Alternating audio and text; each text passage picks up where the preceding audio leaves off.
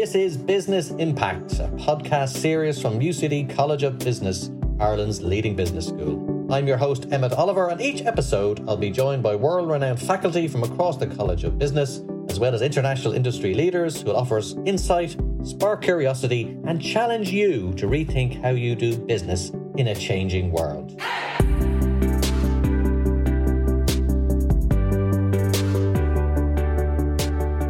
Now, you're welcome to another edition of Business Impact, and we're really enjoying this current weather at the moment. Some sumptuous temperatures and sunny climes are out there outside your window. If you can get out, please go out and enjoy it. Definitely signs of spring and summer sort of hanging around in the wings as well. Now, with the exception of the really tragic events in Ukraine, there's only one other topic anyone is discussing.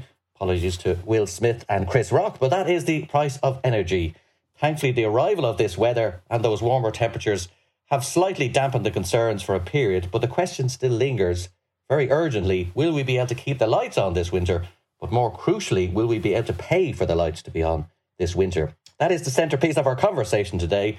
But for the first time, and maybe not the last, we will also be talking about light emitting diodes, better known as LEDs. So, are you confused? Well, hopefully, my guest today will be able to explain all. And he is Kevin Maughan, CEO and founder of Urban Volt an Irish company founded in 2015 that is a major player in energy conservation technology and energy as a service business lines of various descriptions. He also happens to be a graduate of UCD. You're very welcome to the podcast, Kevin. Thank you very much, Emmett. It's great to have you along. A fascinating company. You've been going at it for several years now. Very strong growth. We hear a lot about the company. You're, you're very visible because you're one of the, the few big players in the Irish um, part of this industry, but there is a big global game as well. Um, you are a UCD graduate. Could you just tell us, for the benefit of our listeners, a little bit about yourself, your background, and uh, when you um, were at UCD and how your career progressed after that? Yeah, I did my uh, my master's, my MBA at the Smurfit Business School. In uh, I was a full time attendee, so it was 98, 99. Um, I graduated from there. Uh, I then went into I worked for Merrill Lynch, uh, investment banking, for several years uh, and left. I set up a business called Novaerus, which is an air sterilization company. About ten or eleven years ago, I founded, and that was uh, using a plasma-based technology to sterilize the air, uh, which is now a, a very uh, successful business. And uh, I think the pandemic obviously played well into into that uh, company's fortunes. And then after that was was built, then I left with my two co-founders. Well, I'm one of my co-founders and another one who's a friend of mine to set up um, Urbanvolt, and uh, and we really wanted to sort of change the energy services industry. We could see that energy was going to only get more expensive. We wanted to do something to, I suppose, help the environment. We all had two kids each. We wanted to use sort of business as a force for good, and that was the driving uh, driving force behind creating Urbanvolt. And just to explain, because a lot of our, our listeners will will be in the energy game in the sense that they have it in their domestic home, but they may not know a whole lot beyond that. Can, can you just explain for their benefit how a big business that owns a warehouse or a factory, how important it is? Uh, you know, what, what sort of new technology you're bringing to this and how it was done traditionally? Our initial offering was into the industrial sector, so warehouses, factories, big box retail stores, essentially anywhere with a sort of a, a big metal shed with a concrete floor um, was our target market. The, they were using traditional lighting uh, which which in a warehouse or a big box store would account for maybe 80% of their energy consumption wow. um, because they don't have much else in it. And each of those those lights in those buildings consumes about 350 to 500 euros worth of energy a year. And some of these buildings have thousands of those lights in their um, high bay lighting. So our model was to go in and say, look, why aren't you doing? Why aren't you switching these to LEDs, which will save you 80% on your energy? And uh, and everyone's answer was it's just too expensive. So we decided to try and find a business model where we would um, put them in for free and essentially share the savings on a subscription basis with the uh, with the end user. And that was very successful um, in the industrial sector because the consumption was so high in terms of energy use. Generally, they were open at least two shifts and maybe three shifts uh, a day, so they're running a lot of them 24 hours a day. So it was a uh, that was a, a great win uh, and reducing energy consumption by 80% inside these big box uh, uh, warehouses and factories. What did you put it down to that they hadn't done bef- this before? I mean, was it just they hadn't thought of it, or somebody had kiboshed it internally in the company, or well, why had not like why was there any business opportunity there when you arrived into it first place? I suppose when we first looked at it, uh, people were talking about LED lights uh, in their houses. People had done it, but they hadn't really done it. The market wasn't that mature in the uh, in the industrial sector. It was in office blocks, it was in homes, but uh, these large like high bay lights are, difficult to switch out for one because you have to use a, a cherry picker to, to get up to them. Uh, and they're expensive. So these these lights individually could cost as much as a thousand euros each. So if you've got a thousand of them in your factory, you know it's going to cost you a million euros to switch them out. So while the energy saving could be quite good, the payback period wasn't quite as uh, as good enough to justify it, uh, the investment for a lot of companies. So our our benefit, if you're doing one project at a time, you know you pay not quite retail, but you're paying retail to do each project. Uh, our benefit was doing uh, hundreds of these projects in a year and being able to drive down the cost on our side. So we were able to obtain substantially better costings to to do it, and that allowed us to to turn it into a subscription type model for the client. So there was no cash up front for the customer, just an immediate energy saving. And speaking today, because obviously prices change around. I mean, what, what kind of saving would you be drawing down at the, you know twenty twenty two? Is it still the same, or has it actually even increased further? Well, no, uh, uh, we fix our price, so it's a it's a monthly subscription based on a percentage of savings. So as as energy prices increase, customers are saving more and more uh, more and more money. So it's, it's, actually it's a very fair way of doing it. Our, our costs are fixed, so when we put it in, it's a one off cost. So uh, so we're able to fix our cost, uh, our monthly price uh, on the day that we install. So it's quite a fair way of doing it because the customer, as energy prices increase, continues to save more and more uh, money. Now, this is an industry known as lighting as a service, and, and for I did some research for this podcast. You'd be glad to hear, and I, I was amazed at the, their sheer profusion of companies in the area. There seems to be a lot globally. It seems to be a very buzzy kind of area with a lot of uh, outside funding coming in and so on. I mean, how have you kind of uh, clawed a, a, market share out for yourselves? I mean, what, what, what, how, competitive is it? Just give us a sense of because a lot of companies have come into this area in say the last five ten years yeah it's gotten far more competitive than it was over the uh, so when we started in 2015 um, in fact we were the originator of the species i suppose uh, we hold the, um, the trademark registered trademark for light as a service so we were the first in the space uh, originally uh, and over time more and more companies have have, uh, have gotten into it so it's become more and more competitive um, in, in truth the biggest competition is inertia in the market. It's not uh, other competitors. There's so many buildings in the world that need to be done uh, at this point. It's I estimate that it's certainly in our space in the industrial sector, less than ten percent of the, of the buildings have switched to LEDs, so LED lighting of industrial buildings. So that there's more than enough business there for all the players in the industry. It's it's overcoming inertia from the client's perspective because it becomes quite if you're doing a building it's quite uh, simple to to do the maths and estimate it and, and, agree to it and start the project. For the larger corporates who would have 300, 1,000, 5,000 buildings around the world, the beginning of a project like that and planning it is quite difficult for them. So, so that's where we try and make it easy for them. Uh, uh that's been the real competition is inertia. In a strange way, as companies become more energy aware, and as you as you've said earlier, the cost goes up do, do they in a strange way does that mean like turnkey buildings will have all this stuff in them from the start which is bad for you if it's already in there or does that does it work like that? No I, I, new construction most of them uh, would be specing um, led lighting in from day one. So they would all be looking now at, at making buildings more energy efficient uh, when they build them so i think moving forward that's great but but if you look at the built infrastructure and the built environment in, in, the world today, there are so many buildings out there, millions of them that need to be done. Uh, that it's, I don't think the market's going to dry up uh, anytime soon. And in terms of putting the business together, I mean, how have you been funding yourselves? Is is it money from the yourself and your, your colleagues, or how how have you been sort of keeping going? Because I know the first few years can be the most difficult period for any entrepreneur. It's it's difficult when you set up a business like this with a different, uh, I suppose, a different uh, way of doing things. One, you have to overcome uh, investors' understanding of of why your business model is is uh, is better, unique. It's going to try. It's going to drive change. So so once you you get that nailed down, then because you need equity to fund it in the beginning, and we've had um, we've had some great investors over over time. Initially, uh, uh, Business Venture Partners, which is uh, a company in Dublin, investment company was an early investor. Uh, we had ISIF, uh, the Irish Strategic Investment Fund. Uh, was a later investor to provide equity. Um, Stephen Vernon provided equity and, and, joined the company on the board as chairman. Has been excellent. And then we have debt providers then came in later on.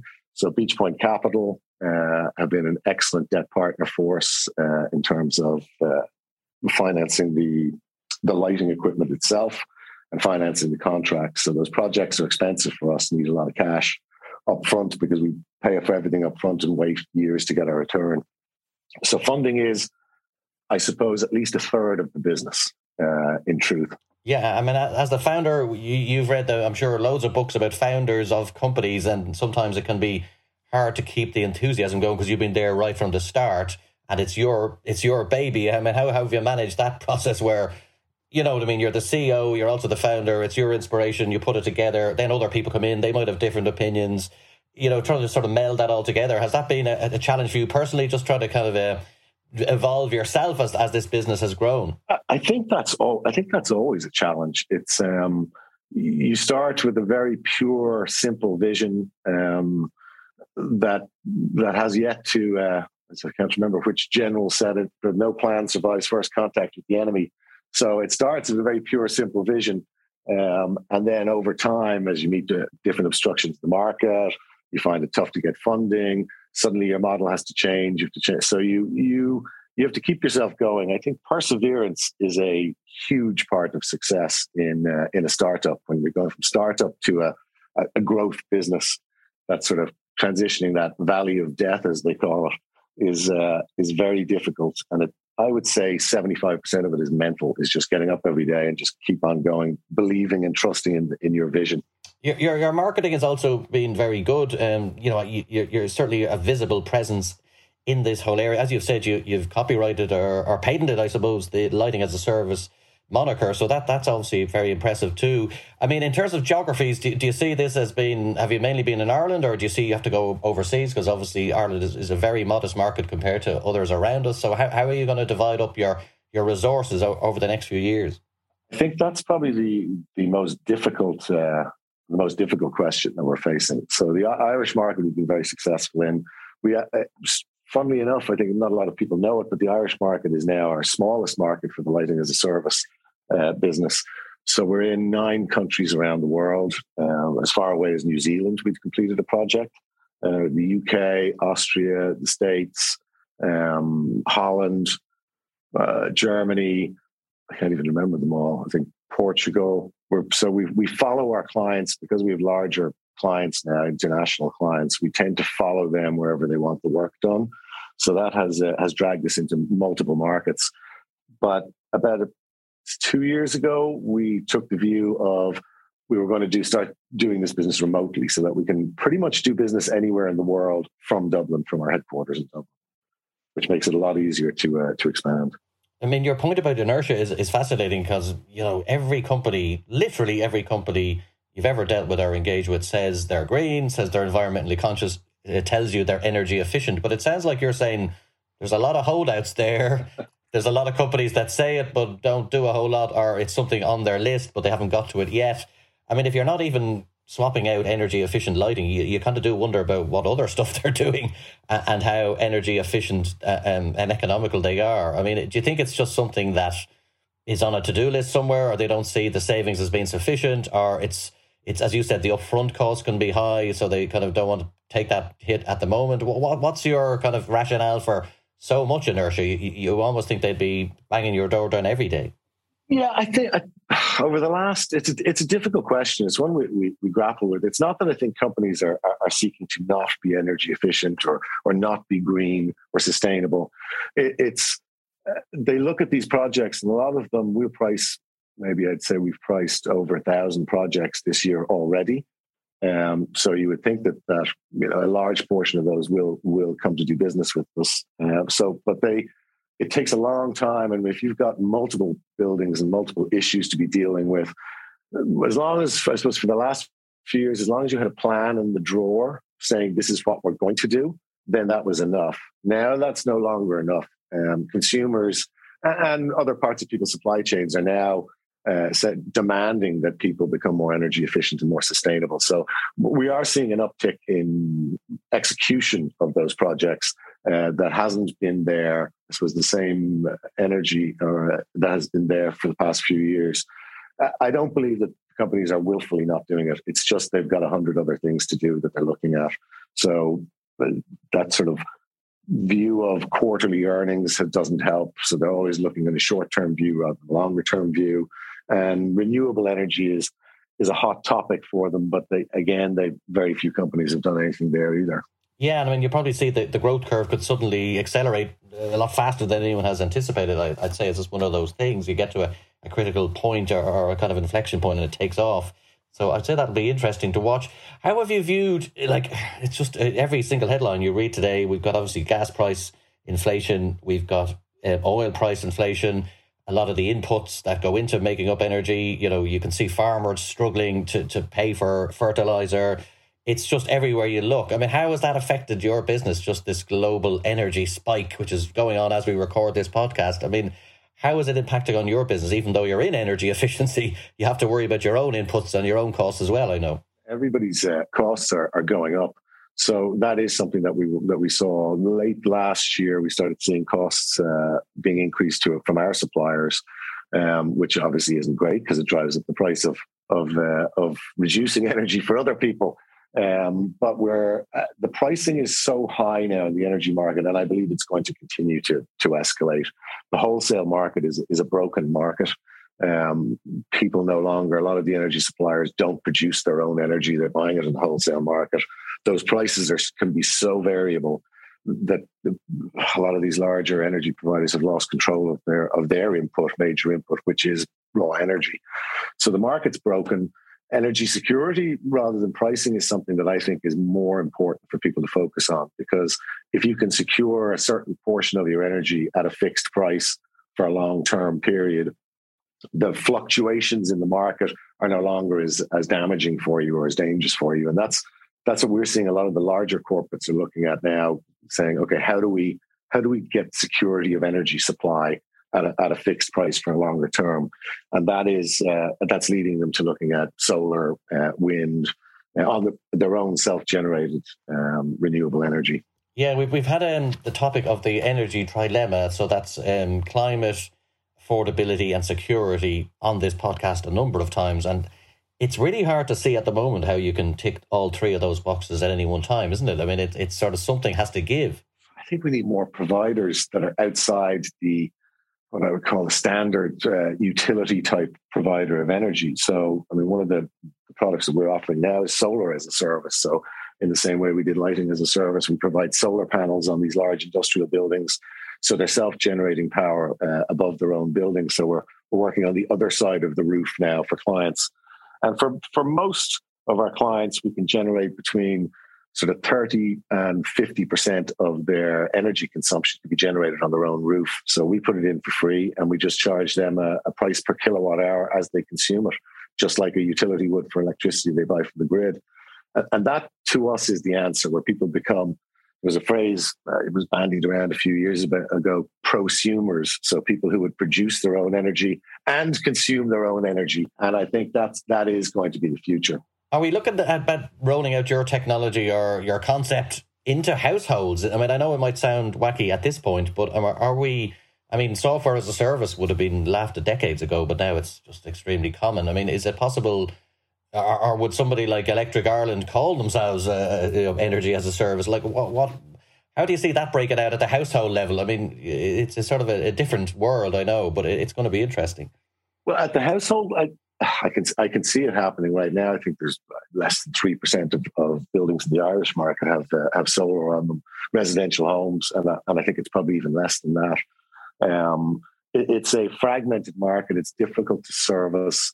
It requires a lot of capital up front to do it properly. I think to build a, a uniform offering. So currently, it's reasonably well served in that it's in that there's lots of people will will sell you solar panels and install them on your roof but I think the pricing is still, uh, I don't know, messy for people. It's hard to make a decision. Uh, the offering isn't quite there yet. There's grants, you know, in some places, sometimes they're available, sometimes they're not. That confuses the issue.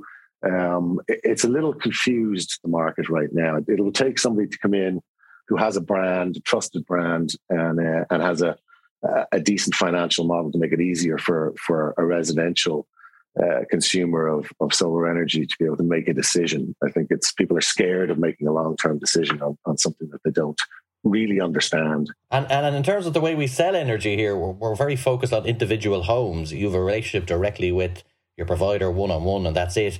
I mean, there are group energy schemes in Europe in particular, it's quite common. So, do we need to batch up areas or groups of people or houses more and make it?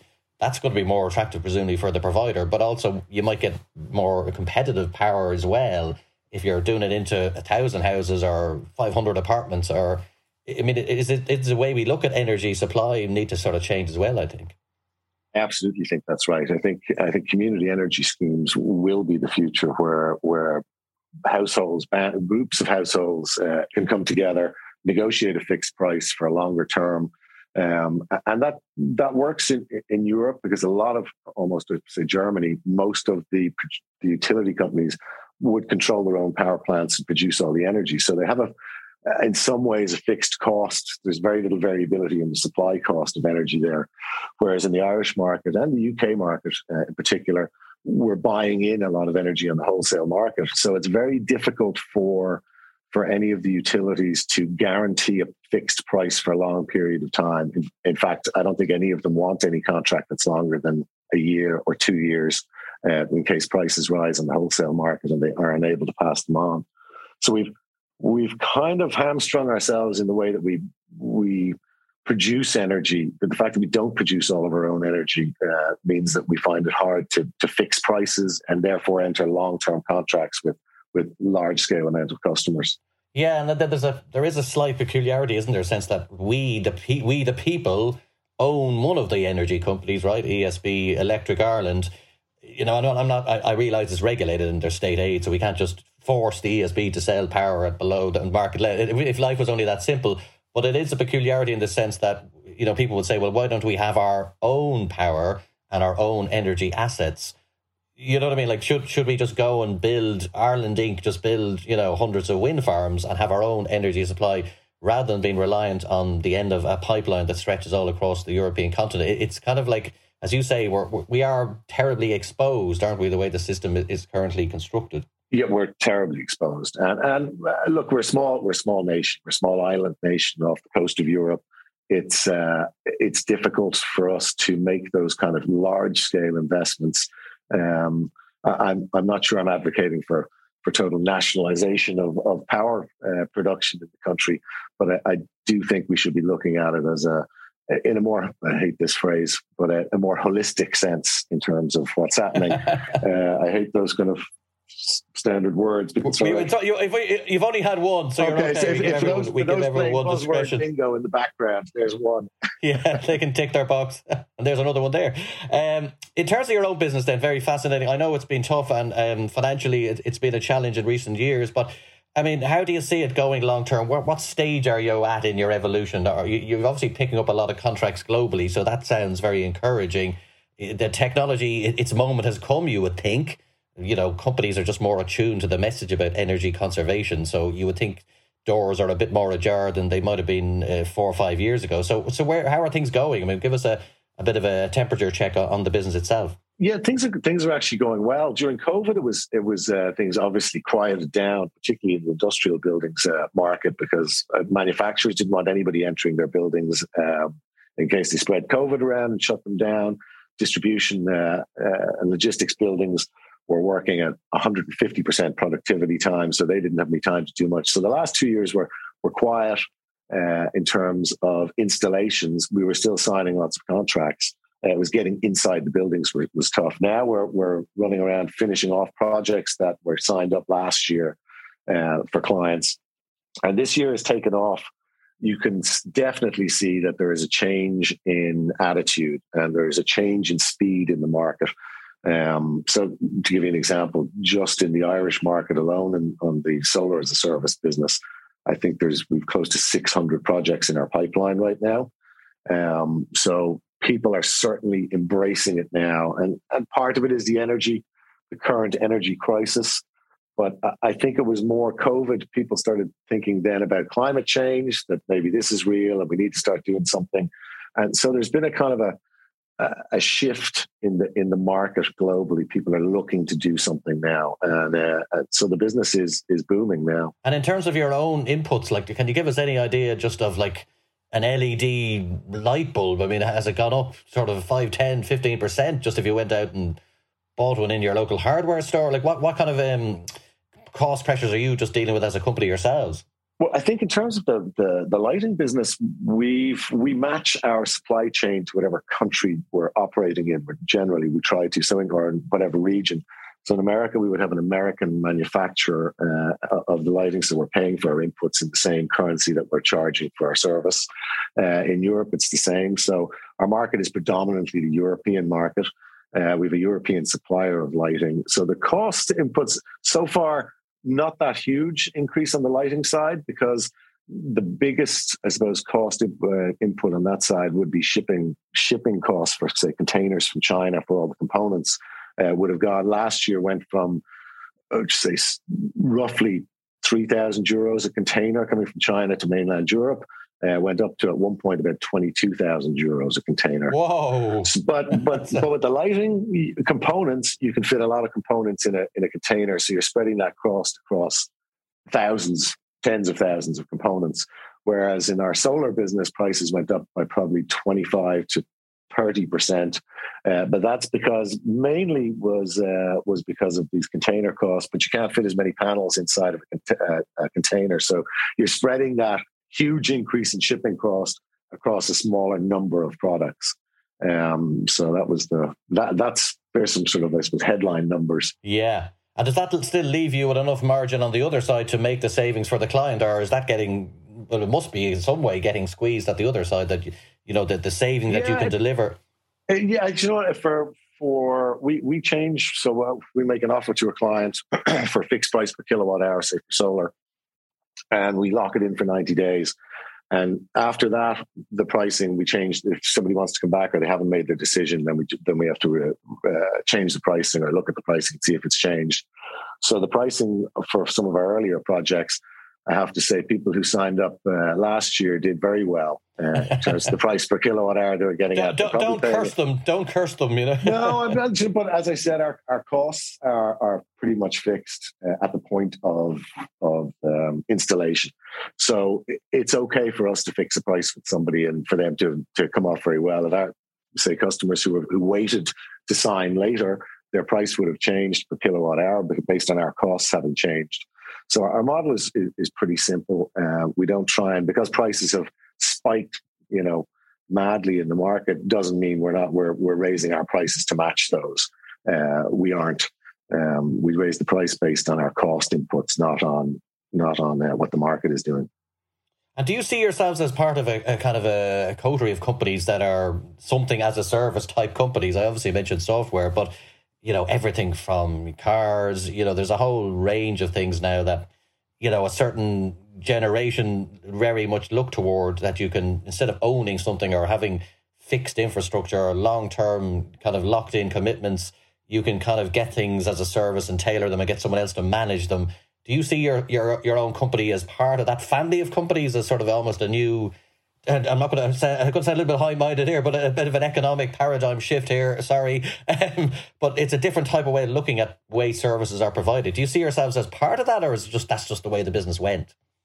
No, I do see ourselves as part of that, and it was part of our thinking. I think in the future, um, all sort of large, large asset purchases uh, that we've traditionally would would buy and own and finance from a bank, maybe take ownership over time. I, I think long term, we're all realizing who wants to own a depreciating asset. You know, it's really I just want the output from that asset is what I really want. So I'm I would much rather pay a variable cost for how I use it and when I use it rather than own an asset that, that, that sits there doing nothing sometimes. Like in our business, you know, the next big step for us will be energy storage, so battery storage going into buildings, to large buildings, and that's that's that's an expensive, you know, large chunky asset that needs to go in. And so by turning things into a service, one, you make it easier for people to make the change because they don't have to write a check today. They just pay for it as they would normally pay for it. And a great example that it's not, maybe it is something somewhat uh, indicative of our business is that, you know, the average, you told me the, uh, the average family vehicle, the average car for 95% of the time sits in one place. Mm. And you think that for most people, it's the second largest purchase they make. Uh, and yet it, it's so unused for the compared to the price, the investment they've made in it. It's uh, it's the same in, in, our business. Yeah, I mean, uh, ta- tax, taxi men are much more efficient users of cars than we are. The rest of us, right? I mean, they they uh, they always have it have it moving, right? And someone in the back seat, which we don't have as, as ordinary car owners. So yeah, I mean, it's not it's not. so it's basically going to be a world where we we rent rather than own. All these services. That's the there's no need to own these assets. And, and, to be honest, like uh, because we do thousands of projects, the cost, my cost to, to buy these projects, to buy these the inputs and provide the service and install the things, even with our margin, is cheaper than you would do it yourself. Um, so if you go out for a one-off to buy it, you're not going to buy it at the same price we are. So it, even with a, a, margin from from a, an as a service provider, it's typically still going to be cheaper than if you went and bought it yourself and dealt with all the ancillary service costs and investments that you have to make. So I, I think it is the future. Large, chunky assets in, in every walk of life will ultimately become as a service type products. Well, I, I can see the company is, is expanding. you have mentioned batteries, you've mentioned solar, you've obviously mentioned lighting as a service. Well, what's your ultimate ambition for this business, Kevin? And I know you won't want me to play back the podcast in five years if you, if you don't fulfill them. No, but, but, in, but in your yeah. own mind, well, what's when you when you go to sleep at night, what do you want this business to do or go, or what what what, what would it look like over the next few I, years? I, I see us I see us building a a sort of a, a community power uh, energy company uh, for businesses. Uh, every client that, that, that sort of joins up is is producing their own energy, taking themselves off the grid. I mean, the long term, I could see certainly for warehouses uh, and the logistics sector, where we're able to take buildings completely off the grid within the next sort of three to five years, uh, a, and and for their energy costs to be lower than they are currently paying, uh, and building a kind of a, a virtual power plant of tens of thousands of industrial buildings that traditionally sat there as energy hogs, uh, suddenly reverting and becoming producers of energy and spilling energy, green energy into the grid. So these kind of brownfield sites and uh, and as eyesores of industrial um, production can suddenly be giving back to the local communities around them by by producing energy on their roofs that they don't need. So if we if an entire warehouse was covered roof to roof with solar, I would say about at least a third of the output from the from the solar installation could be spilled into the grid, into the local community, and that's where I see us ultimately going to. Fascinating. No, that's really interesting because we have so many grim headlines about energy, and where people are talking about a throwback to the 1970s and stagflation, etc. It's actually really interesting to see it throwing it forward. What we might look like uh, 10, 15 years from now. It sounds far more optimistic and encouraging than, than some of the headlines we read. So thanks for offering us your perspective. Um, good luck with the business. Hopefully, we'll talk to you again. You've been a very interesting guest. So, that is Kevin Maughan, who is the founder and CEO of Urban Urbanvolt. Thanks for coming on today. Thanks so much, Emma.